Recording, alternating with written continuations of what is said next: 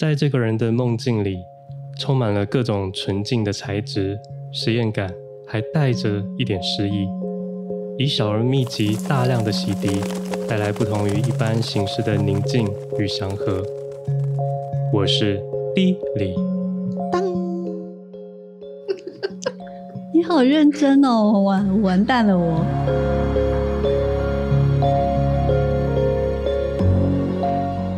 你要先吗？还是 没有人想要接着我？我到时候播出去也不一定是这样啊。开开开开开场，我真的不知道该怎么接。我写了超久哎。为什么如此的那个？透明是他最喜欢的颜色，进入他的设计之中，转眼就化为彩虹。我是谢思。这是唯一一个我可以说他也认识我的设计师，我是 F 小姐。结果我长的时候你反而短，我短的时候你长了上一首歌，怎么样？怎么样？欢迎来到我们的设计生活观察。好，今天是我们的设计师专题第二 part，前面我们已经聊过了哈用。现在呢，我们要聊一个我最喜欢的设计师，他是来自日本的吉冈德人。为什么要聊他呢？因为我发现，就是在设计圈内，可能大家都知道他，然后也会公认他是设计大师。但是在一般人的，就是日常生活中，或者是不是设计圈内人的族群里，好像大家对他都不是非常认识。可是因为我真的。因为采访过他的关系，非常喜欢他的作品，所以今天就想要安利一下 这个设计师，希望可以让更多人可以知道他的作品。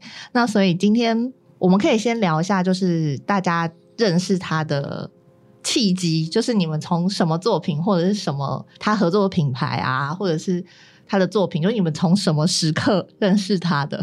啊，我先讲好了，免得被你们讲完。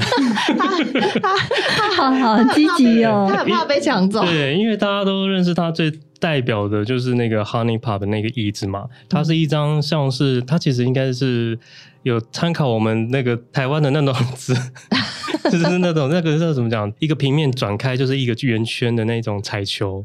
的那种概念，对，他给我一种那种感觉。对对。然后他有做了一张椅子，是用。我刚很怕你说是扎纸文化，我很小心。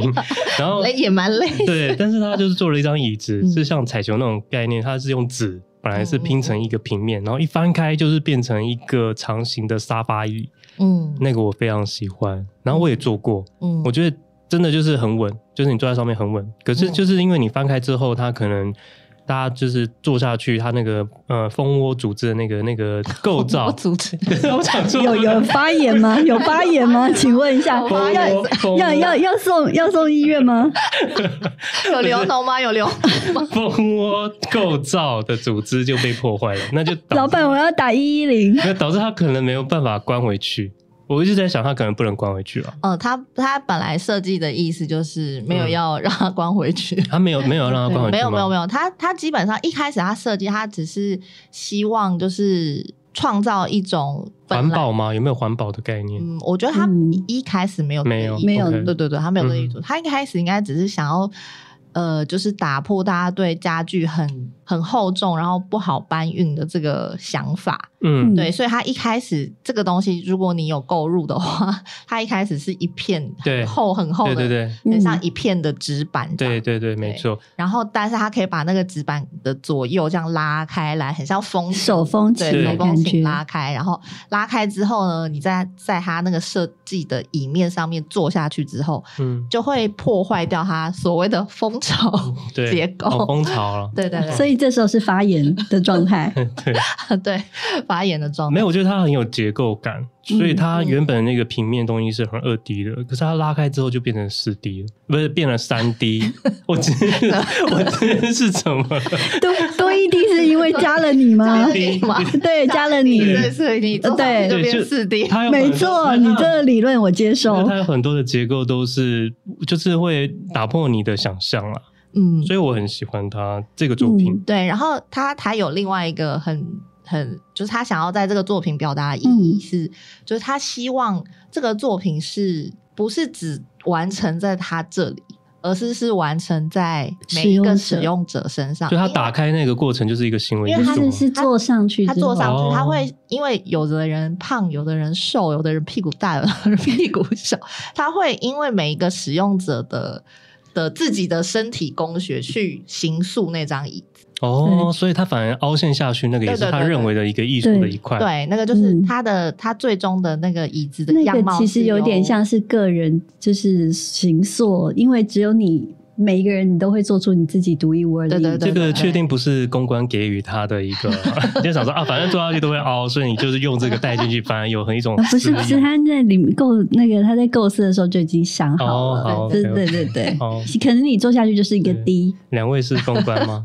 哦，我们是。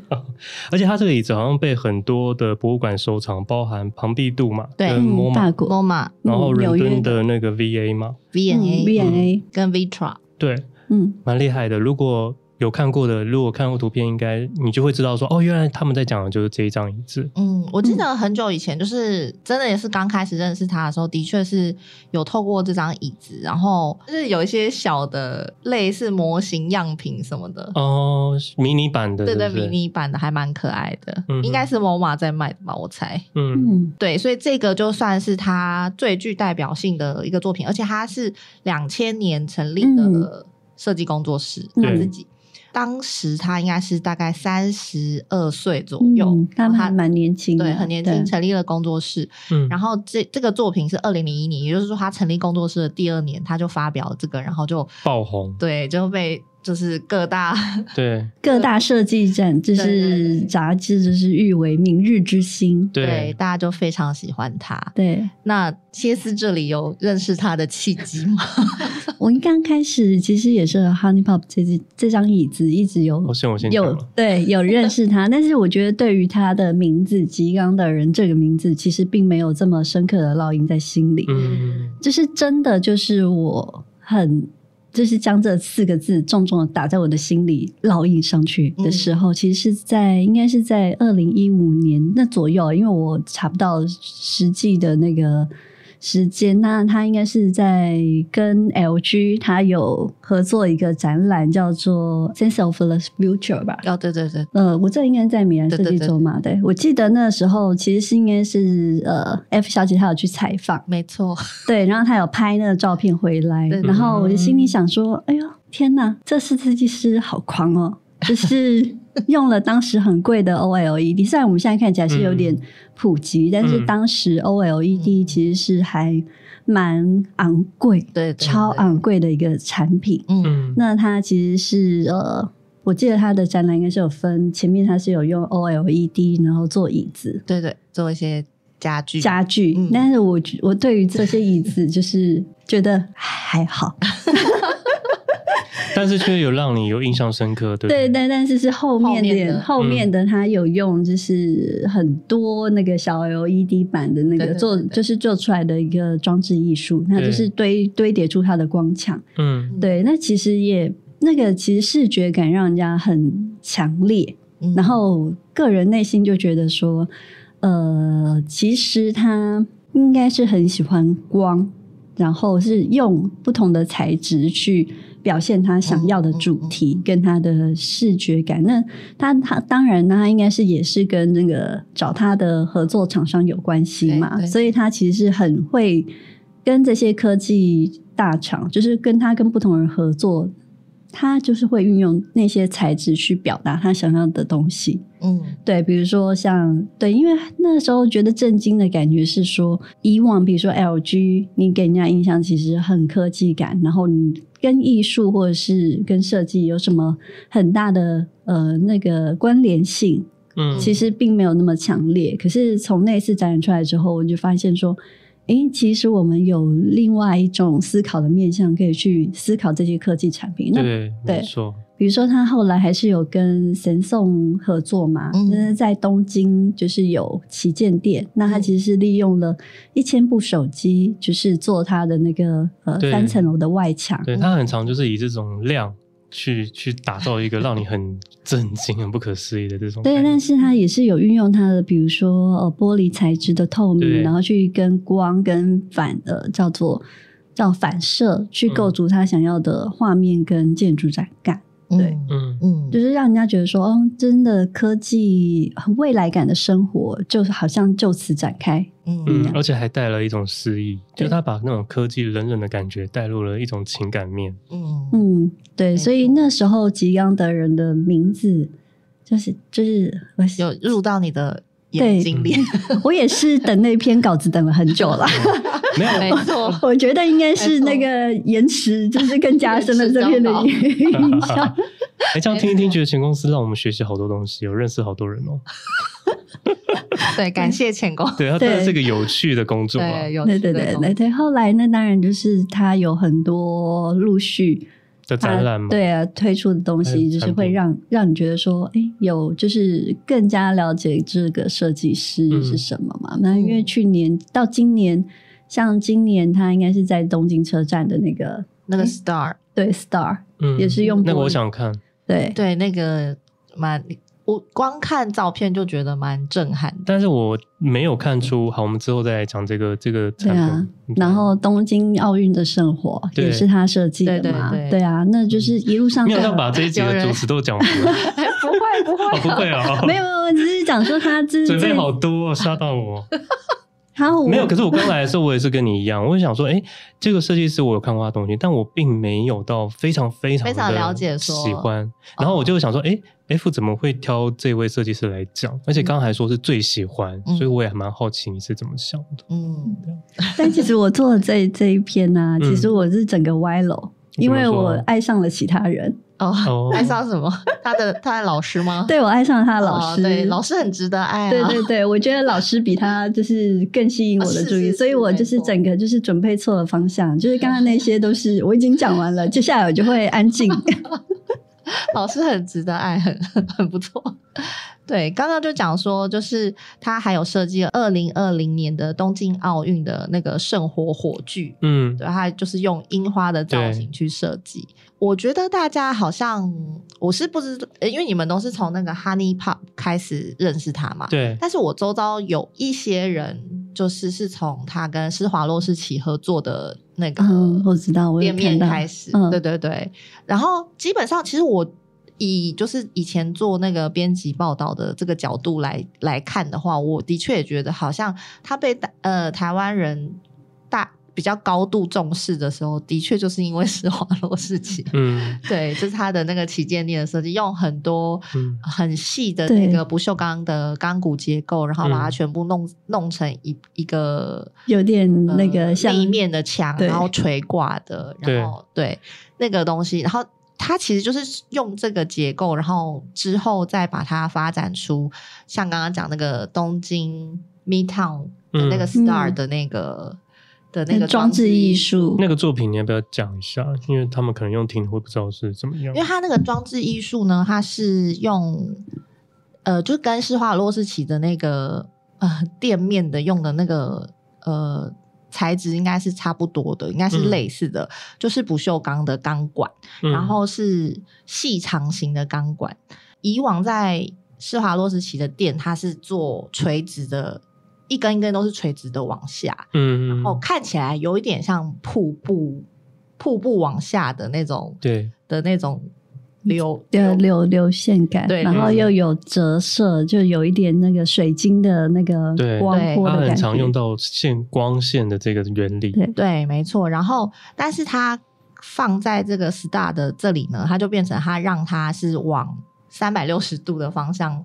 往外喷射的感觉，放射性的，放射性的，所以看起来很像是一个星星，很像是一个星星，但是爆炸的星星，对对对，你你会觉得有一种爆炸感，它有一种莫名有一种活力，有一种瞬间的那种活力感，嗯哼，对，然后有有很活力吗？我觉得是有，我个人是觉得有，它有一个往外发散的感觉，嗯，对，一个发散感。然后呢，他是说，呃，因为它那个这个不锈钢的材质，因为不锈钢就是会反射嘛，它会反射周遭的呃环境的颜色。比如果你周遭的环境是都是绿色的话，那个不锈钢就会呈现是绿绿的感觉。嗯，那这个在呃。MeTown 的这个 Star 的这个装置艺术呢，因为它就是在广场，嗯，然后所以它可以接收到周遭很多自然的光线，所以他就说，他白天的话就是白光的样子，嗯、但是到了呃傍晚的时候，它就会呈现琥珀色，嗯，对，就是 琥珀色就是会是比较晚霞的这种，这个确定不是他的公关稿哈。我都觉得，我们可能有那个了。我们欢迎欢迎欢迎那个投注挹注资金给我们，我们会好好做公关稿哦。没错，对对，然后变成晚霞的样子，然后到了晚上，它就会又是比较像夜空的感觉。嗯，对。然后他个人是在他的那个这个设计的 里面是说，因为他是星星嘛，嗯，他说他希望是可以代表。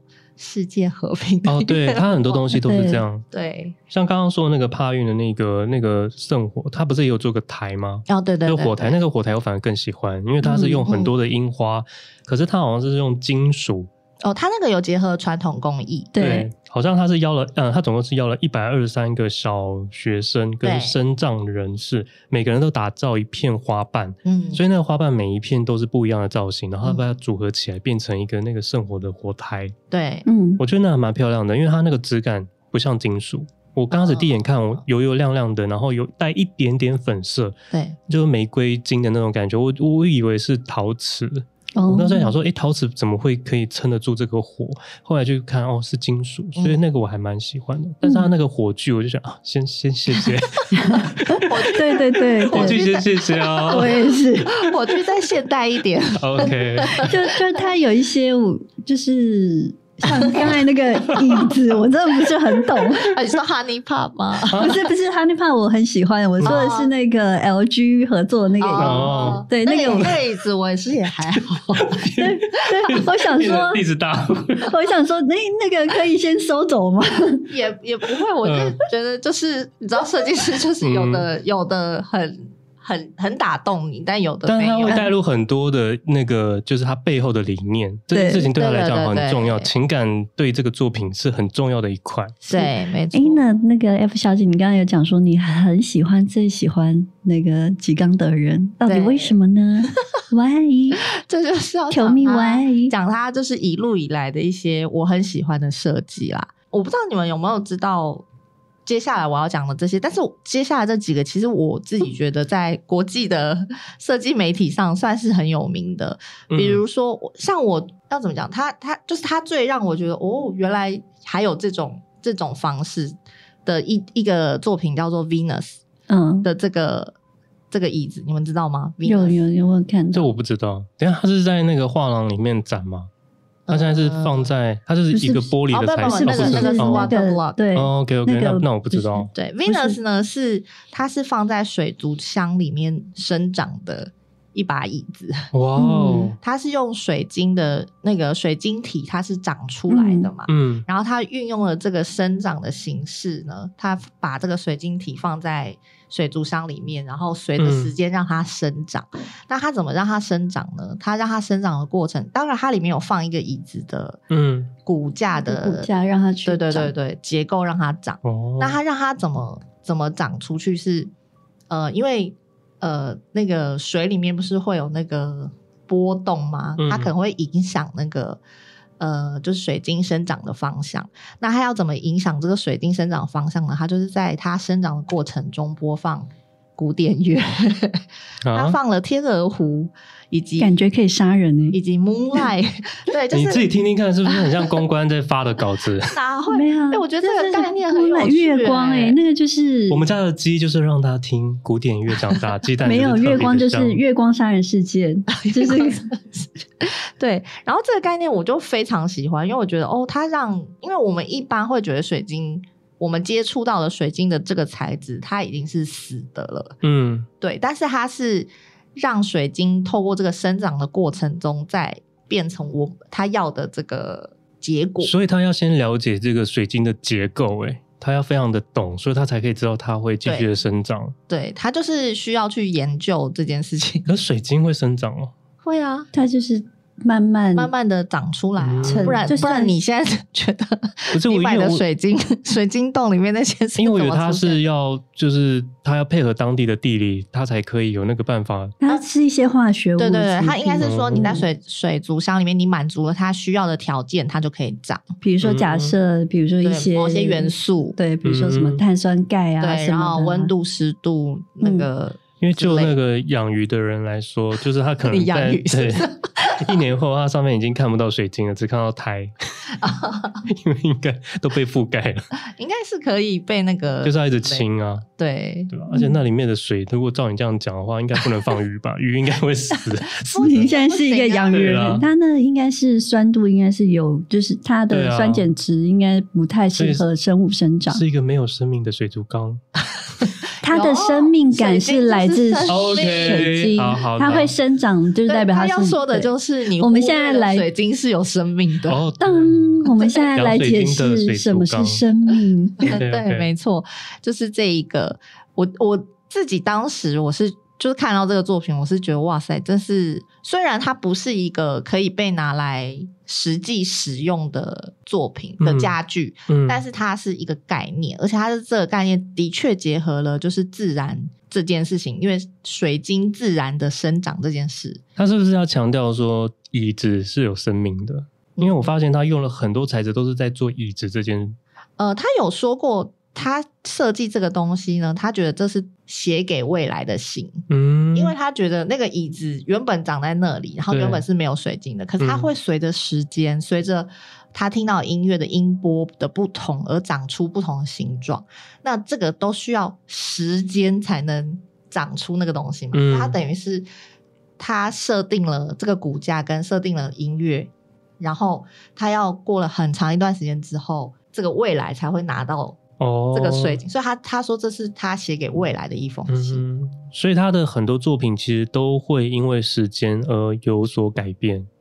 嗯，因为包含那个纸的椅子也是一样，都是因为人的加入或者是时间，慢慢的他的作品会跟原本的面面貌是不太一样的，对不对？嗯，我觉得他的确是有，嗯，就是会会会思考这些东西。嗯嗯。嗯时间啊，然后自然啊，嗯，光影啊，啊，对，它的时间感可能是 年，可能是未来，也有可能是一天当中的变化。我刚刚在上网，就是你在边讲的时候，就边去查那张椅子的怎么样样子嘛。我想说，如果它不是一个设计的理念，我我想说，哎，先把它拿出来好吗？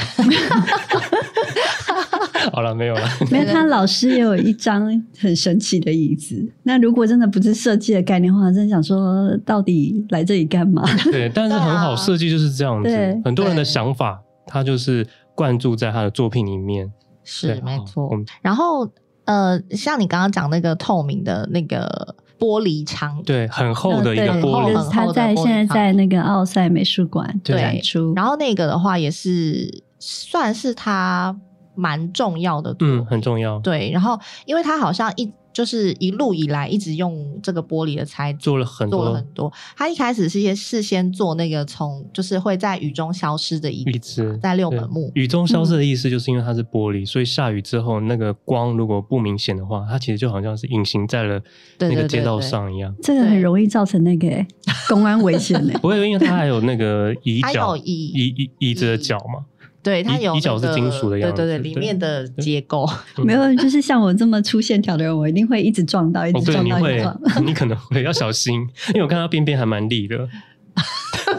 他真的很在乎那个边边很利的事。我一来就跟他说，那个边边我都很怕，对，好利哦。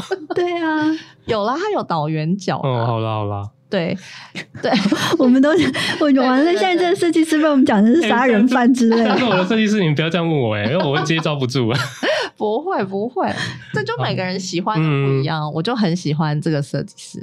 然后他的那个这个 water block，就是它其实是非常非常大件的光学玻璃。为什么要用光学玻璃？是因为光学玻璃的那个透度比较高，嗯，它才能。呈现很透的样子，嗯，对，那一般的玻璃是没有办法呈现那么清透的，所以光照过去还是会有很多的那个彩虹。对，然后再加上它的那它的这个作品，它的那个椅面上是有像水呃涟漪的这种波澜的那种水纹，就感觉很清。对，但他自己在他的那个设计的那个理念里的文字里面，他是说这个好像是公关，公关又来了，这是他不是，这不是他设计的，是是在制造的时候偶然发现会这个，我喜欢会这样，对，所以那是偶然发现说哦。他们在做这个玻璃的过程中会出现那个波纹，嗯、那他就利用了这个波纹，把它看起来很像是在，嗯、就是当你下雨的时候，就真的很像是有水，对对水衣的感觉。我喜欢这种，我喜欢就是他在实践过程中有一个突发的那个，然后他就往这条路又继续下去发展，这就是创作很有趣的地方。然后，所以他后来这个呢，他就被放到那个巴黎奥赛博物馆里面。然后，我觉得比较有趣的是。那个博物馆愿意把它放进去，这件事也很有趣，因为他把它放在印象派的画廊里面，嗯、对，然后跟莫内啊、塞尚啊、嗯、雷诺瓦这些印象派画家一一起展出，然后他是常态常常设展，对，就是他一直都会在那。哎，他他是不能让人家坐嘛，对不对？我怎么记得好像是可以啊？我看照片感觉是可以，是可以，对对，我看起来好像也是可以。对啊，我记得我好像有做过，哎，他没有被。围起来，对，所以很 很特别，就是坐在他的作品上看着别人的作品，而且是看的是印象派的作品。对，然后他就有一种，因为他的这个材质的关系，他看起来有比较现代感，然后跟、嗯、呃以前印象印象派的话，就他有一种过去跟现代的一种对话。我觉得那个感觉很像罗浮宫了的那个、嗯、的那个贝聿铭设计的那个三角。金字塔，你是说那个跟后面对对，有点类似这种感觉，一种冲突感，新旧相互呼应的，所以我觉得这个奥赛美术馆也是蛮蛮厉害的，真的是这样哦，而不是在说，哎，他其实他的作品也是这样，看起来模糊不清。对，其实是 有可能。我刚才想说，其实就是中间模糊不清，就是印象派啊。为什么会放在印象派？我觉得他们在挑选的时候也是有是是有理由的。对，其实是因为他们应该是某些技法是有相连的。天哪，我懂他哎，我相信你懂啊，因为你是四 D 啊。好，被笑死。对，然后呢？还有另外一个是他二零一零年为 Moroso 设计的，嗯、叫做 Memory Chair。嗯、那这个呢，就是跟我刚刚前面讲那个 Honey Pop 蜂巢的那个结构是很类似的。它类似的点就在于它的最后完成这个椅子的样貌的人在设计者身上，嗯、而不是呃在使用者身上，而不是设计者身上。就是他那个 Moroso 的这个 Memory Chair，它是用再生铝的。这的这个质料，嗯，就是把它套在铝的结构的外，铝的椅架结构的外面。然后它的这个再生铝的这种质料面料，很像某一种布，就很像你用铝箔纸的这种感觉。嗯、那铝箔纸是不是你随意的揉它，嗯，压它都会出现，就是很多的特征。但我猜他应该也是喜欢它里面的反射的那种。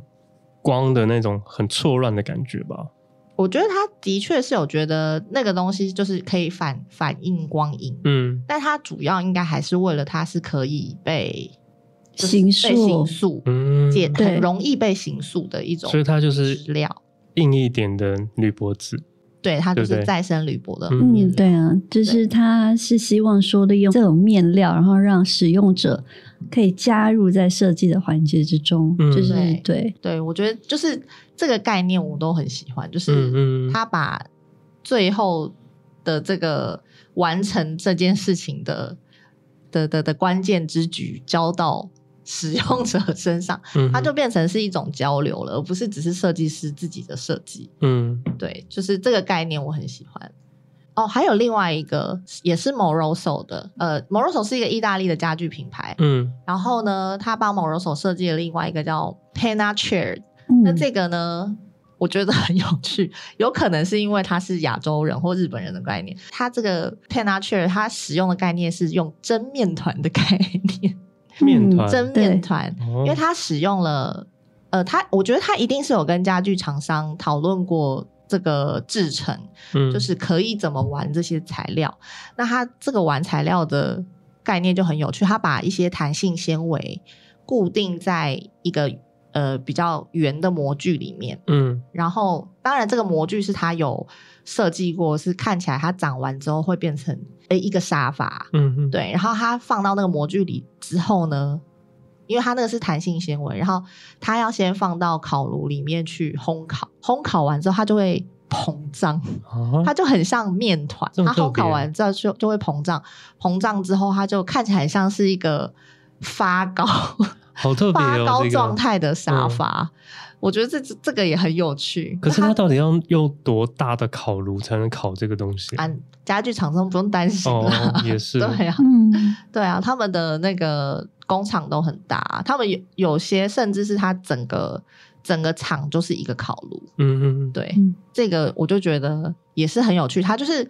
在玩这些材质的可能性，嗯，就它不是只是设计外形而已，它很多时候会去着重或就是研究那个材质可以被发展发展成什么样子，比如说水晶啊，比如说不锈钢啊，比如说像这种弹性纤维或者是再生铝的这种质料，它可以被怎么样的应用跟怎么样的。被拿来做成大家不习惯的样子。你可是它出来之后的成品，如果别人去做，会变形吗？不会，不会，不会，因为那个我有做过，那个就是做进去就真的是沙发。哦，对，但是它是就是一把没有骨架的沙发哦，嗯，就是很特别，因为大大部分的沙发它都需要骨架去撑住它的结构，结构它才不会倒或者才不会散掉。嗯，可是这个呢，它就是利用那个弹性纤维的特性。就它烤高温烤完之后，它是可以就是成直接成型，所以这也算是一个突破哎。对，这也算。谁会把这个材质用在沙发上？对啊，对就是我，所以我觉得它让我常常让我觉得有趣的点，就是在它对于材质的这个转换呃研究啦。嗯、我觉得他就是会喜欢去研究一些不是只是外形的设计。嗯，对。他会先从这个材质的本质下去去嗯发想，嗯、比如说水晶好了，他可能不是看到外在你们看到的水晶，他会去想说这个水晶是怎么样生成。就算是你刚刚讲的那个面料，他、嗯、也不是说呃直接就拿来用，而是他会去讨论跟研究说它到底是有什么样的制成，那个制成空间是什么，他从。它去生长，可能可以在发挥的这个过程中去再发想它的设计。嗯，所以其实他还蛮尊重每一个材质诶。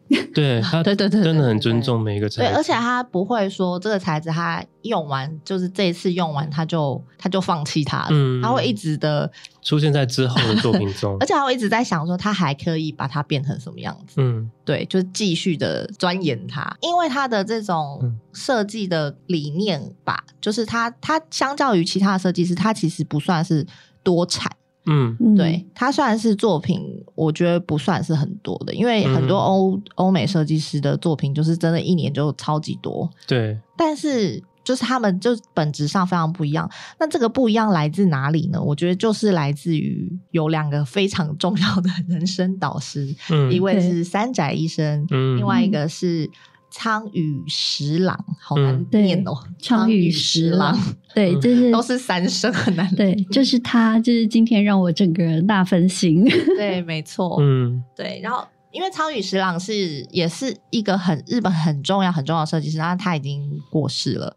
那他跟三宅一生，他们两个是很好的朋友，跟安藤忠雄也都是他们这几个都是很好的很好的朋友。对，然后所以是因为。仓宇十郎的关系，所以那个呃，吉冈德人，对对对，突然忘记他名字，吉冈德人才能够就是在呃，就是三宅医生对底下呃工作。嗯，他在开自己的事务所之前，之前是在三宅医生，对，他有在苍宇十郎跟三宅医生底下工作过，嗯、所以他受到他们两个的。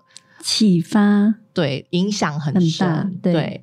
那苍宇十郎他是算是日本六，没关系啊，我可以先提个头，就是他算是日本六零年代很重要的设计师，他算是把日本设计推向国际的一个很大的推手。因为他希望说，日本的设计不再只是 follower，就是不再是追求者，不再是追求比如说欧美这些潮流之下，而是要做一个开创者。所以在他的比如说呃椅子啊，就是这些家具设计里面，其实有很多就是创作的元素在里面。那它当然也是说，这是这些使用品，就是它的构想不再是他觉得这些设计师不只是实用，你可能要很有趣味。但是因为它的东西就是因为要颠覆很多传统嘛，所以它比如说很多东西是呃，不是不是我们现在看到家具的样貌，可能有些是过长或者什么，其实也是没办法。量产的一个东西，嗯、但是它是可以在比如说家具的领域跟它的设计里面，它是比较能够趣味的去翻玩它的设计。对、嗯，就家具界的高定就对了，对高级定制服没办法量产，可是它却每一件都是非常的独特。这样对，因为这这这是其来有自，是因为就是在这之前呢，就是欧洲的设计就是。完全的一面倒的崇尚就是包豪斯主义，嗯，对，就是形随机能，非常极简，而且就是非常强调形式，就是要遵从功能这件事情。对，所以是因为前面有这个很强烈的一个包豪斯的极盛对对，然后所以之后呢，就开始出现了它的相反，就是大家就会觉得我们要有不一样的东西，于、嗯、是就会那时候就有那个曼菲斯运动嘛。对，那曼菲斯运动的，就是里面的东西很多啦，所以之后如果有时间再讲，这边就不讲。那 总之，仓羽十郎呢，他就是曼菲斯运动的算是一员。嗯，对，就是他们的呃曼菲斯运动想要呃提倡的是什么呢？就是他们就是不想要。只遵从机能，不想要极简，嗯，他们希望是感性的，是有装饰性的，嗯，然后可以大幅的利用鲜艳啊，或者是对比的色彩啊，有点像是我们上一集的那个韩用，其实也是在这一波的后面，就是对对对对对，然后喜欢用非常就是巨大而且奇怪的图腾或者是轮廓的外形，就他们就是。要强调机能以外的东西，嗯，但是不再不再只是机能性跟极简，而是你要赋予这些设计更多的趣味性、创意、装饰在里面，让就是这些你的设计的想法可以融入在这些。设计创作中，对，嗯，所以也就是说，如果就是以比较简单的区分来说，就是包浩斯讲求的是理性，然后曼菲斯强调的是感性，感性，对，就是两个很不同的。那仓羽十郎就是在这一波运动中，呃，算是蛮有代表性的人物，他就是很强调感性这个面相，嗯，对，然后喜欢实验性的作品，嗯，就是。呃，不是只是要解决人们生活中的问题而已。嗯，对，他是喜欢实验，然后喜欢呃做出一些可能偏向艺术感比较高的作、呃、作品。对，那仓羽十郎之外呢，影响吉冈德人很深的还有三宅一生嘛。那三宅一生我们大家也都知道，嗯、他就是一个很强调材质、嗯，然后去钻研材质的一个。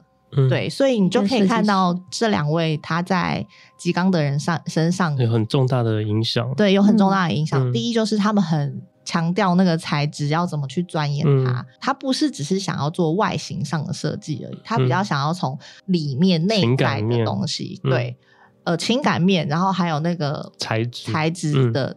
嗯内向，内向就是它的呃本质，跟它如何在发展，就是这个面料可能不再是我们一般所看到的东西，它可以发展出这，因为去研究它，然后从它里面去发展出这个材质的更多可能性，对，是有一个未来想象的东西。对，所以这所以你如果用现在的那个方式，就很快的浏览网络图片的话，你会把很快把他的作品就略过了，对，因为他的作品就是需要。你在他面前先思考一下，他为什么会这么做？你会越想，会越觉得哇，原来他赋予他的生命力这么强大。如果当一般的图片这样一直看，一直看一看，真的很快就把它刷掉了。不能用用设计的外观去去评断他的作品。但我觉得他还有一个很重要的地方是，你必须要去使用它，你会发现它就是蕴含的东西，买不起。那有一些他的装置作品是你可以去感受的，哦、比如说他在京都青莲寺的那个、嗯、那个茶庵。我其实当初那个你怎么没有讲？然后我等一下要讲。好好好好 那我先不讲。那个他很喜欢。当初我就超级爱那个。嗯、好，我我先讲，对对就是先不讲。先讲，所以所以。如果要讲吉冈德人他本人的设计理念，就是就在我 某一年去米兰家具展有访问到他本人的时候呢，他有他有回答，他说他的设计理念呢是，就是他们最重视的不是这个作品的功能，也不是它的造型，他最重视的是感受，就是无形的感受。嗯，他说他不想要执着在人体工学，他比较想要琢磨在心理工学。对，嗯、所以他觉得。他想要创作的设计不是外形设计，是情境的设计，就是要摆脱功能跟造型的这种有形的框架。嗯、他想要把设计思维放到可以连接回忆，或者是连接情感，创造情境想象的这种诉求上。他是水做的男人。欸、这个形容很老哎、欸，真的很老啊，还有很高级，但是透露了你的年龄。但是他也有说过，就是他曾经说过说，说透明是他最喜欢的颜色。但是其实我们也可以看出，这个说明不老吗？哦、这个是他自己的回答，说的，他的确是老的，透明色，透明是他最爱的颜色。怎么样？要唱歌？怎么了？好，你继续继续。我状态。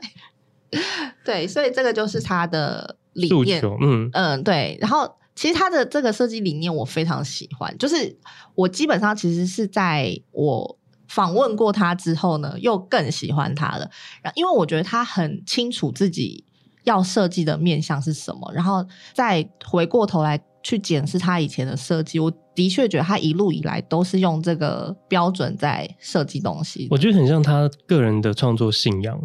对对对对，是一种信仰。对啊，他就一直很遵循着这个方向，一直往前。对，所以的确，我看到他的作品，他其实不会在视觉上给你多大，通常啦，不会在视觉上给你多大的冲击啊，或者给你多大的震撼。但是，他很多都是你花时间慢慢的。仔细的品尝之后，你会觉得它有一种诗意在里面，嗯、就它可能会经过时间、经过光影的关系，它带给你的东西是不一样的，心里面是不一样的感受。但是这个、这、这个、这个就是要看个人的感受是怎么样，我觉得会有一点点的争议啊。对对对对对，但当然啊，嗯、就是有有些人就知道，好像有些人喜欢摇滚乐，有些人喜欢就是抒情乐嘛，嗯、差不多意思。嗯、对啊，对没有。可是他的东西，我觉得不是他的东西，是你过去你以为的音乐，其实没有，但他在播了。他要你自己感受是什么音乐，他的感觉是这样，他不是一个明确的一个 style，、哦、所以你就要过去，你就自己用心去听，它是什么音乐？哦，是下雨的声音。这。我我反而会觉得啦，他走过去，你的声音有点太多。那我自己会觉得他比较大的装置艺术，其实是你说他看起来没有东西，可是我觉得他是用他的光在写乐谱。对对对对，对，就是他的那些光影流转，其实就是他的那个乐声的起起跌。哦天哪，我居然接续他的比喻。你知道他，他让我想到，就是我们现在不是有很多赖的贴图吗？嗯，但是有时候有一次，我就和我同事看到了一个贴图，他的创作就是全部都是每天蹂躏的不同的卫生纸，嗯，然后就拍成了不同各种不同张，然后就放上去变成一个贴图。它会让我有这种感觉，就是你如果用图片，又是用设计的外外观去审。他的这个作品会完全不 OK，可是如果你去仔细去发现他自己的那个用意是什么，那你就会发现这个东西是有趣的，嗯，就看你怎么评断。对，然后，然后我就是那时候采访他，然后他就讲了这些话，于是我就觉得就是很打动我，然后再加上他，嗯、因为我就是去米兰的时候访问了很多设计师嘛，嗯，就很多欧美很厉害的大的设计师啊，然后也有一些日本设计师啊，嗯，然后我觉得他。给我就是在访问的过程，给我感觉真的会让人很就是敬佩他，因为一般的其实大部分的设计师人都很和善，都亲切，嗯，但是你可以感觉出来，因为他那个那个那个场合就是一个很多记者都会去采访的场合，他们可能一天之内要接很多很多采访，所以你可以感受到有呃有一些人他就是有一些固定的答案。他已经想好了一些固定的答案，嗯、或者是他有一些就是觉得啊，这个东西点到为止就好了。他有一个开启工作的模式，你知道吗？所以他可以一直聊，一直聊，一直聊这样子。呃，不是不是，然后那那样的设计师就会，你会觉得你得到的东西是比较比较表面的，嗯，比较片面的，比较片面，然后也不是否个人化，你喜欢个人化，也不是个人化，是我觉得他们没有真的非常认真的在看待每一个问题。嗯，每一个发问的人的问题，嗯，可是他真的让我觉得他很认真的在思考每一题我在问的问题，哦、而且就是很真心的在回答，嗯，对，这这是我觉得是。访问，因为以前我也做人物采访嘛，所以就是访问过这么多人，嗯、要能够这么真心的面对访问者的人，我觉得非常少。嗯，对，所以我那一次对他的那个印象极好。还是只有你访问他？没有没有没有没有，应该很有很多人，因为他已经给他一百颗星了。对，一百颗。那那真的蛮不容易的。然后然后就是比如说。他给他一百颗星 不容易，不是蛮蛮不容易的，就是他可以让你有这种感觉，因为你采访那么多，就是每个人的采访者的那一点点的那个，你都可以感受出来。那他可以让你有这么明确，就是他针对你的问题来做回答。那对，因为那时候也有别人跟我一起去那个采访的现场，他也是这种感觉。对，就是采跟我一起采访他，总共有三个人，我跟另外两个人，嗯、一个是摄影师，就是三个。摄影师，然后先查一下他照片到底帅不帅，这有没有有没有影响到你们的评分？没有，真的不是。他他他他一般般，一般就是一般般。好，谢谢。我没有在没有在攻击他的样貌。我没有，我没有攻击他的样貌，只是是 一般一般般，一般般。对，一般般，OK，一般般。对，然后但是大家就是那个采访过后，大家都超爱他，而且你要知道那一场就是采访，是我们前后访问了很多你们就是。就是都知道的大咖哦，嗯、就是在那些大咖访问完之后，你再访问他，你会觉得哇，这个人真的是清流，清流。嗯，但是我觉得啦，如果一个人他在设计中他会提，就是强调感受这件事情，嗯、我相信他是一个感受力很强的人，而且应该真的很喜欢吧？对，然后感受力很强的人，通常是会很注意每个人，就是跟人与人之间的关系，所以他的。比如说相处哲学，或者是对待就是工作的方式，其实可能跟其他人也不太一样，因为他就是感受力很强。可能他也在吸收你们的问题，他可能会有不一样的转换。他就像他的作品一样，就是会面对他的，你知道，采访者会开出不同的花。对，开出不同的花。嗯，对。是太阳花吗？没有，你的话，如果是你去的话，就是牵牛花。谢谢。对，然后就必须要再说，然后，然后时隔一年，然后就是再次去米兰家具展的时候，又遇到他，他竟然说他记得我，哎，然后我就觉得给他一百颗星，哇，现在是一千颗了，一千颗，一千颗，这很不容易耶。对啊，他就说他记得我，然后我就觉得哇，好棒，而且那不是一个采访的场合哦，嗯，是。就是我们去那个 LG 的那个、oh, 的那个对那个现场，然后大家都在现场看啊什么的。嗯、然后因为现你知道米兰家居展就是那个时间有很多媒体，嗯，很多设计师全部都聚集在那，全世界的设计师几乎都聚集在那里了。嗯，所以那个自夸自己有多特别？没有没有，所以就是。那个，然后那个场合不是采访的场合，嗯、它是一个就是大家在那里看看展览、随意聊天的场合。嗯，然后就看到他在旁边，然后我们就想说过去，就是能能、嗯、我知道这是有点像粉丝，就是看到明星的那个概念，然后走过去。对，然后现在那个没错没错，就被说 大明星说认识他，然后现在这个粉丝就觉得我与众不同。对对对，然后你离开之后，发现他跟下一位说：“哎，我记得你哦。” 总之就觉得很开心，嗯、对，这真的会很开心。可是那个场合应该很黑吧？他怎么会看出你的脸呢？有啦，还是有光啦，嗯、因为我们还有在，我们还有合照，还是自己打光。对对对我们还有合照，就真的很亲切。对啊，嗯，对，亲切，没错。然后就要再讲，就是因为那一次的采访，我不是就很喜欢他吗？后来他就是因为他有了那个二零一五年有了那个在京都青龙寺，很难念，青龙寺嘛，青龙寺。的一个透明的茶屋，嗯，然后那是他的就是一个展览的作品，然后他的这个作品就是完全的打动我，对，我觉得非常美，而且我那时候记得我有放在那个杂志的报道里，有好像有一点印象，你是有做到、这个，我好像有，对，对啊，你不觉得很美吗？他那个名字叫做光安玻璃茶室，对，玻璃，它是整个用玻璃的材质，然后做了一个迷你版十比一的，呃，刚刚说的光安室吗？不是，啊，不是，不是。哦十比一的比例，哦那，那个地方，因为它它它是在，应应该要先说，它是在京都的一个，不是在清水寺那里，是京都的另外一边，叫做将军冢青龙青龙殿对的一个地方。然后它其实是在一个山上，嗯，然后青龙殿就建在那个山上，然后是那个日本传统的那个寺庙的建筑。然后它的那个建筑外面也是有一个大露台，跟清水寺很像，对对对，外面有一个大平台，这样木造的大平台。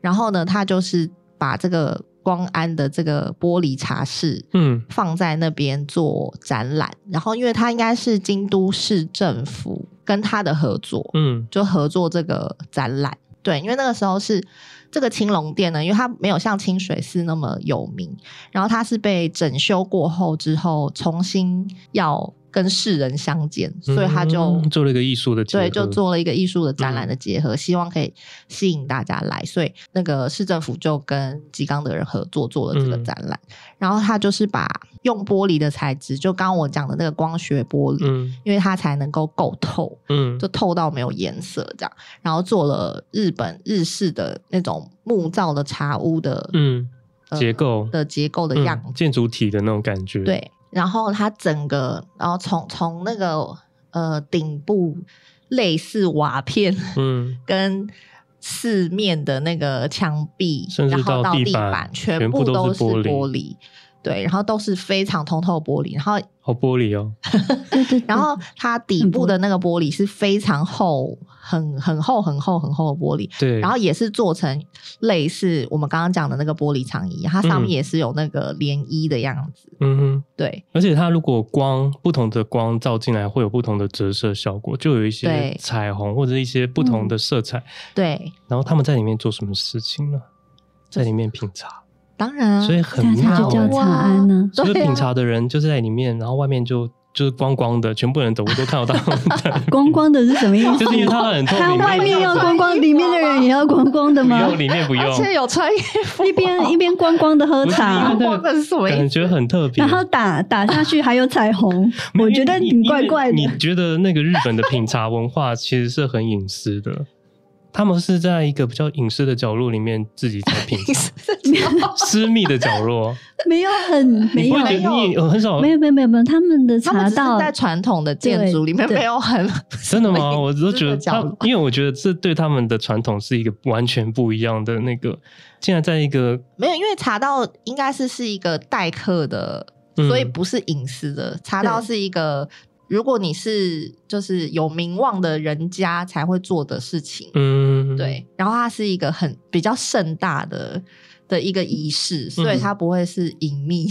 它它是它就是招待客人用，但是我觉得你想表达意思是，呃，可能是之前传统在就是茶道里面，大家给大家印象其实是很繁文缛节，然后你必须要有很多的。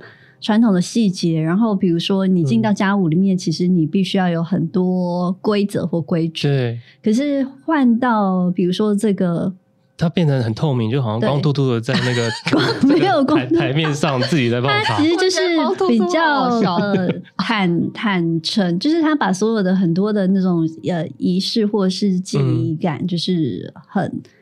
公也没有算公开啦，就是很比较自然的，就是让大家去发现，它就是一个比较像新旧的融合。哦，对，因为因为你这样子看过去，我现在只是在帮他圆场，你有发现吗？有没有，因为这样看过去，你会发现他们那个品茶变得很一个就重重点。哦，你说喝茶的过程就变成一个很重要的这个作品很重要的一个元素，就是人在里面品茶这个过程变得一个很重要的一个部分。嗯嗯，因为那个外在其外在的形式其实是被去掉很多的感觉，然后就是留下它的可能一些精髓。嗯，那查查到的人物，他可能就会画面可能会局限在那里。可是我觉得，因为是。你你你所说的角度是你从外往内看，哦、对对对对，但他设计的角度应该是从内往外看。外哦、他希望他希望创造创造的是人坐在里面，但是可以看到事事物的变化，嗯，环境、天气、事物的变化。然后他希望看到，比如说大家看看得到。白天，然后傍晚晚上的样子，也很适合在雨天呢。不知道雨天，它会不会就变成这个隐形的？他是希望就是 人在大家又受伤。对，他希望人在这个空间内是可以跟自然产生连接，嗯、所以他其实是从内往外看，不是从外往内看。哦，这样子变很有意境。嗯但是从内，我要 没有，其实从内往外看 你也不 OK，因为那光照会把你整个折射到完全眼睛看不到那个茶在哪。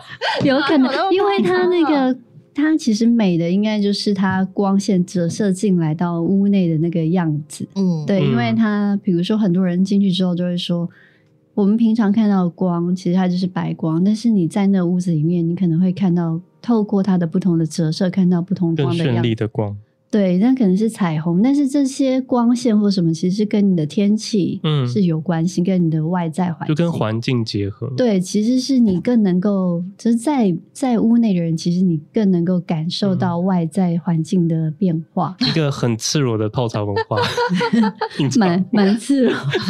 我下次我们去京都的时候，我希望你可以很赤裸的在里面品茶。没有没有，他的这个展览已经结束了。嗯，对对对，他他只有没有被那个吗？因为它只有一段时间，它然后后来这个东西它好像被移到京东京，好像也好像国美馆，对，好像被移到东京国美馆。但是但是我必须说，因为当初就是我知道这个案子的时候，它就是在那个京都的青龙店，它的确是因为青龙店的关系而有这整个嗯，就是相辅相成的效果。因为它后来被拿去。放在国美馆的时候，我就觉得那个效果就没有这么大，嗯，因为它国美馆就是在都市里啊，嗯哼，对，所以就就没有没有没有这么诗意的结合万物的那种，对，因为那个青龙殿的那个的那个大自然的景色实在是太美了，嗯，对，对，但是没关系啊，它可以下雨天的时候去做同样的事情，幻幻想里面的那个桥段，对，总之这个就是我非常非常喜欢他的作品。那你们要。聊一下你们喜欢他的作品。我自己还蛮喜欢，就是他之前说是为了纪念佐贺县立美术馆重新开放，嗯、然后他用了两百万只的透明吸管，嗯，然后包覆了整个美术馆内的空间。他做了大量的一个就是聚跟散的那个效果，他的作品叫做龙卷风。哦，对对对对对对对，你们怎么感觉好像让我句话讲错？因为他这个概念有在那个迈阿密对 对对，他也有用过，对对对。但我因为我看到的是他在日本的这个，那他这个场馆内的那个效果，就走进去真的全部都是吸管，可是那个吸管就会让你觉得你好像真的在暴风圈里面走动，然后那个暴风圈是被固定的。我觉得我很喜欢那那个那个。作品很想要亲自去看，嗯，对，很可惜那时候不知道这样的展出，嗯，要不然就会考虑去看一下。对啊，也不知道现在还有没有。对啊，现在哦，这个应该很难被收藏吧？应该就。常设展，不然它就。对啊，我觉得应该是，嗯、因为它会让你感受到它很重要的一个设计的精髓，嗯、就是它虽然用了一个一个材质的转换，完全没有想到说原来吸管可以变成是一个动向的一个动态的一个风，可是，在那个暴风圈里面，因为它的那个吸管是透明的，在光照下来，其实有点显白色的感觉，嗯，所以你其实心境是很宁静的，嗯，就是他的作品都会有给人一种很宁静的一种。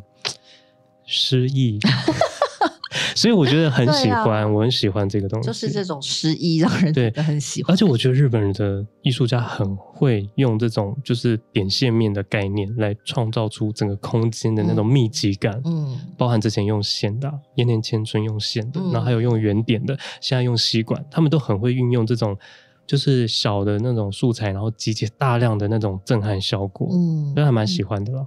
我自己其实最喜欢的是很简单，就是我看到他的第一件作品就是 Honey Pop。嗯，对，因为我觉得如果我家里有一张就是我做出来的椅子，我内心会很开心。我就是一个你知道，要求世界上有一个独一无二的作品的孩子。其实他 Honey Pot 的那个后来好像还有衍生他的一个系列的家具。就是他是，可是他不是用纸，他是用那个那个概念去做了一系列的那个家具，嗯、还有包含桌子，嗯、就是用的就材质不是不一样的。嗯、但我还是比较喜欢他最原。因为我觉得 Honey Pot，我觉得它比较纯粹一点，嗯，因为它是整个是用纸，然后跟它的结构上去就是展现的一个作品。嗯、对，那因为我觉得他这是他的一个起点，然后跟他就是开创他未来的呃一个。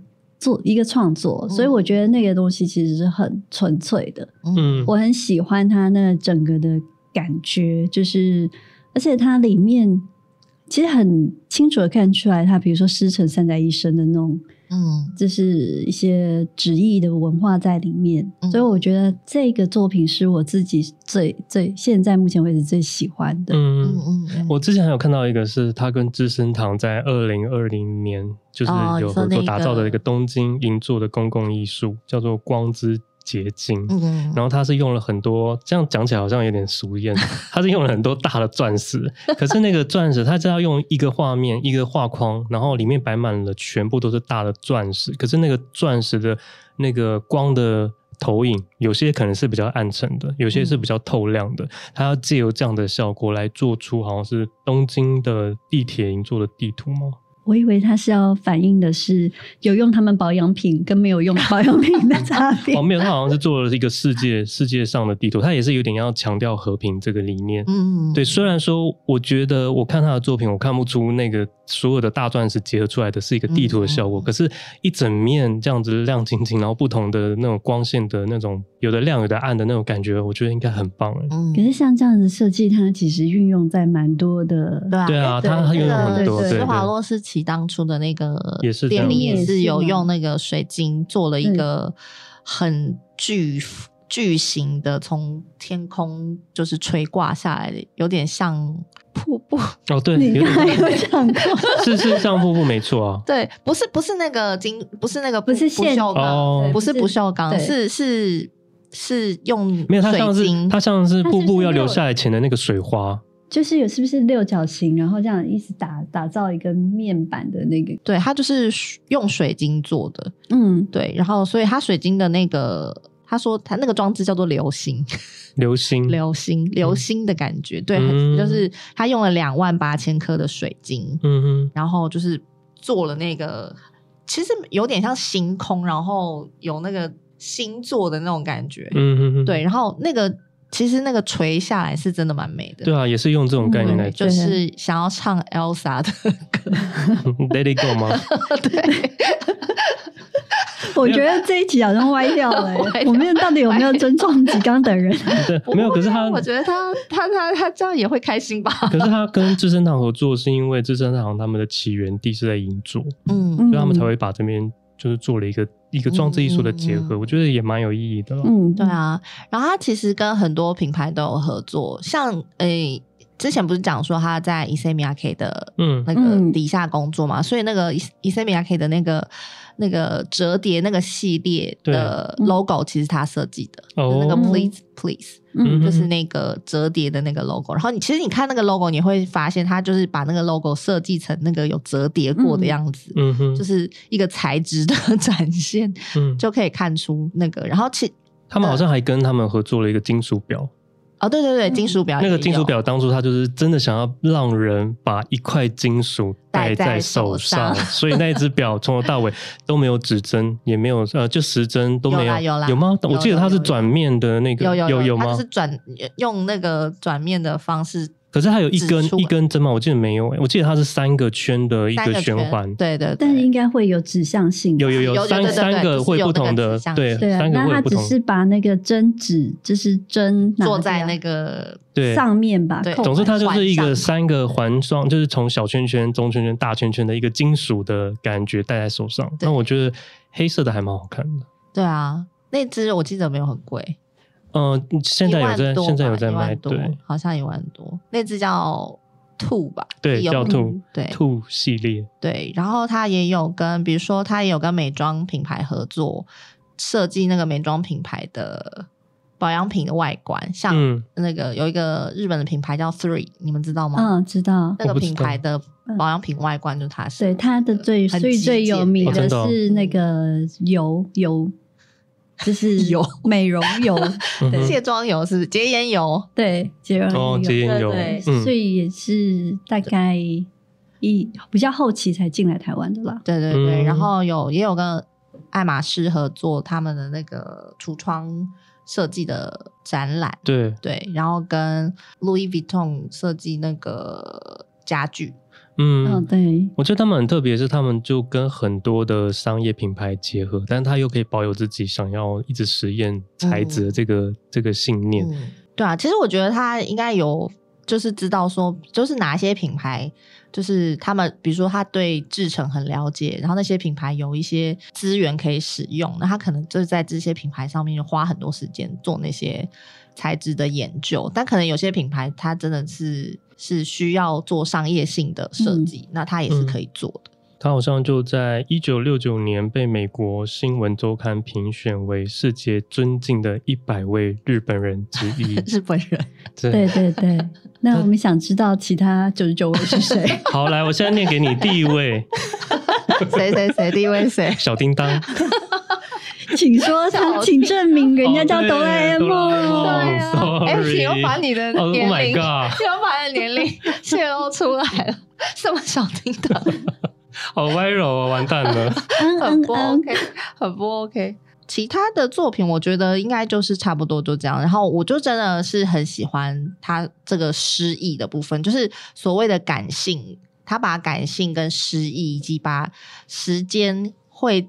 跟人的关系、环境跟人的关系、自然跟人的关系，他都把它阐述在他的作品里。然后，嗯有感受到的人可能就会觉得感动。刚刚、嗯、说那个银座的那个作品，它不是就是用像是大的钻石，嗯、就是不同的切面，它好像也有用这样的概念做一一座叫做彩虹教堂。哦，对对对对，嗯、彩虹教堂那个也蛮特别的，嗯、一个很细长的。对，很细长的结构，然后里面就很简单、很素雅，但是就借由这些不同的一些折射面，产生出那个光的感觉，所以你在前面会很宁静，就有那种教堂的那种很庄严的那种感觉。嗯，我觉得也蛮特别的。嗯。其实他给我的感觉跟那个，我这样说不知道对不对了？不对，但我自己觉，我自己会把它归类成跟，比如说，我会觉得他跟深泽直人是很不同的设计师。嗯，因为他们虽然看起来呃都是日本，然后有那种日本的文化，然后稍微比较极简的设计，就是看起来看似是这样，但是我觉得他们的背后。研究的东西跟背后想要传达的意涵是不太一样的。嗯，那我会觉得他比较靠近的是，可能是藤本壮介，就是另外一个日本建筑师。嗯，对，就是比较会想要带入自然，然后想要给人一种很低程度的感动，就是不是不是。不是那种很大起大落型很浅的那种感觉，不是大起大落型的，是是细水长流。Oh my god！哪个吗？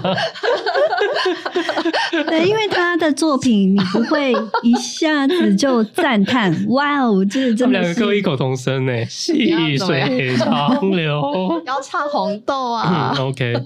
对，然后但是它，你用时间一样吗？使用者你需要用时间去感受它，他你才会感受到它要给你的感受是什么。嗯、对，因为你没有沉浸在那里面，所有的感受都是零啊。对，嗯，因为你没有在那里面，你再多的感受都是外在想象出来的。嗯、你只有使用过它，跟在里面，就是 inner，就是它的内在，你才会被它包覆去。透过你去跟这个作品产生互动，对，我觉得有啊。我觉得这次在查他的资料，就会发现哦，我好像真的是一个，就是一直以来都是一个很浅，在看设计的一个 一个设计师，水长流。对，不是因为我我自己，因为就是要快速工作，然后你选图就要选很快，然后就要这个过这个过，然后久了你就会变成你已经很少去挖你的内心在看一件作品。嗯，所以我就会看他的东西说，哎，这个造型这样可以吗？就是很多这个 OS，可是你在看他的一些理念跟他的他想要用的那个方向，你会觉得，嗯，他。真的可以很很像一本书，每一个作品都像一本书一样，你可以去了解它很多为什么要这样做，嗯、这个原因是为什么，他又想要带入什么样的情感在这个作品里面，而且你会发现他会很强烈的吸收，像刚刚那个那个光安吗？嗯，然后他就是因为他是背后的建筑体，所以他就做了这样的东西。啊、所以他有很多都会借由他那些环境跟他品牌的一些一些理念结合在他自己的信仰，他的信仰都一直没有变，这是我觉得很难得的部分。但是我觉得他会去看每个，就算他跟这么多品牌合作，但他会去看每个品牌的本质是什么。对对对，这很不容易。那再跟他的材质做结合，嗯、所以从很多东西他都是从核心出发，然后去发展出他的设计跟创作。嗯、我觉得这真的很不容易，因为。其实也是一个设计师最有趣的地方。你可以保有你自己的本质跟信仰，然后又可以去跟不同的品牌、世界不同的厂商，还有不同的设计。因为它不只是家具，它可能也许有表啊，或者嗯、呃、工业设计、平面设计，可能都有包含在里面。这就是设计师最有趣的一个旅程。嗯嗯，他通过他的创作跟不同的就是。创作者或者是那个材质做心与心的交流，对，我们好像要颁发给终身成就奖，得奖的是心与心的交流，心连心，好多那个好老派的词，没办法，因为今年一开始就歪了，从那个细水长流，做梦都会梦到。要唱红豆要唱红，是不是要以红豆做结尾？不过他还他的那个工作室嘛，就是设计工作室，还是有一直在不断的出一些新品了。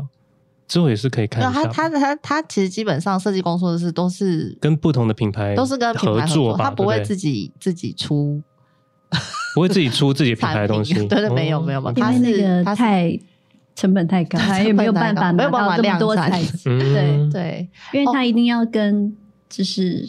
人家合作，嗯，就是发挥他的创意。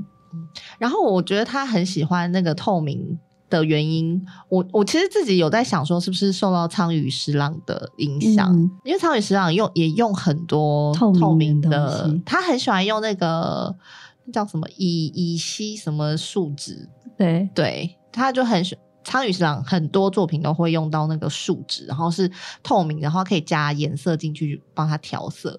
然后他有把那个花，就是对对，他一把很有名的椅子，就是把那个透明的树脂里面放了一堆那个滚动的玫瑰花。嗯，对，然后这是他非常著名的作品，所以我觉得这个运用透明这件事情，可能也是有受到他的影响。但他那个苍苍羽十郎，他还有一。还有一把椅子是那个没有椅，嗯、就是它是下面全部都是胶水哦，对对对对对对，胶水的椅子是全部都透明的，你好像看起来它好像就是融化了吗？算融化吗？也不算没有脚，但是你就会就化了对，就是你会觉得说，嗯、就是如果你直接这样看，你会觉得说它的那个椅子它应该没有办法站立，因为你没有办法看到它的。就是胶水，对、嗯、对对对对。但是你直接去看的时候，你就会觉得说，哦，它其实是靠着它的那个很一个大盒子的那个胶水去支撑它。对，就是它有很多创意在里面啊。对，其实它那个工艺就是在现代看起来已经没有那么难了，但是在那个年代是很难的，所以就会觉得，因为它看起来好像是一个会随时会散掉的东西。这个就是要花很多时间去了解它的那个结构。对啊，对啊。对啊，然后他还有一个，为什么突然讲起苍羽十郎？没有，因为我觉得他真的对吉冈德人有蛮深厚的影响。对，因为他还有一个作品是他用那个木头的架构做做了一个椅子。嗯，椅的骨架，然后他用那个金属的像铁丝的东西去缠绕那个椅子，哦、对对对，然后缠绕整把椅子都缠绕的满满的，嗯、然后他再把整把这把椅子拿去烧掉，烧掉之后，它里面的那个木头的骨架就不见了，对，然后它就只剩那个金属缠绕的部分，然后但依然是一把椅子，因为金属是是是刚硬的，嗯，对。对。但是它这个呃，它其实是有点像是空气流动的形状，嗯、对，因为他那时候是说，他其实想要形塑这样，就是他透过那个铁丝的那个空隙去象征空气，嗯，对，所以缠绕出来的时候，你会觉得它就是。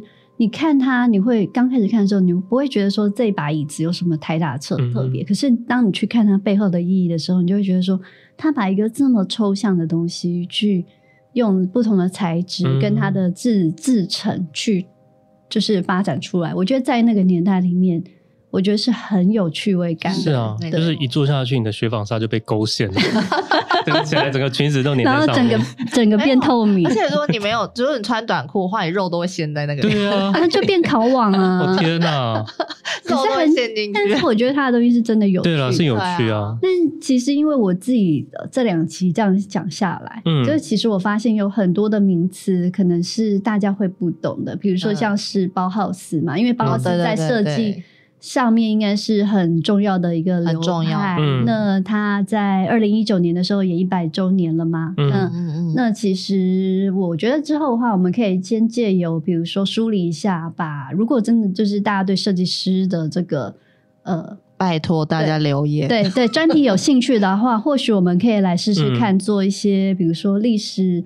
流派的整理啊，对对对。梳理啊，嗯、对，因为这样可能会让大家更容易进入到这个设计的专题。不然的话，你就是听到，你可能就会觉得说啊，包浩斯就是一个极简主义，但是他，嗯、你对他重要的呃，比如说选品或者是作品，其实并没有太大的印象，嗯、就是太多东西是流于形容跟名词的时候，嗯、呃，透过 podcast 就是大家当然会比较不清楚，但我们就就是大家可以给我们留言，如果真的喜欢我们设计师的专题的话，的我们之后可以用更完整的方式，就是来就是讲述这些就是设计师。对呀，真的也欢迎到苹果帮我们留下五星的评价，真的很欠缺信心。我我，我没有想到你会说出这一句留言啊，加分享吗？加分享，开启小铃铛。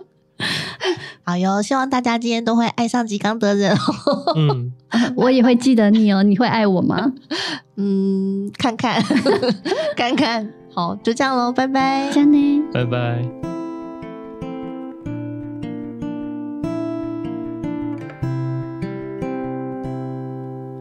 I just wanna hear the way you used to talk. I just wanna take in all that was. But here in the dark, there's a sliver of light peeking in.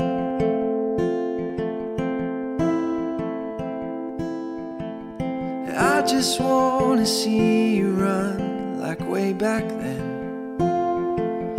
I just wanna hear you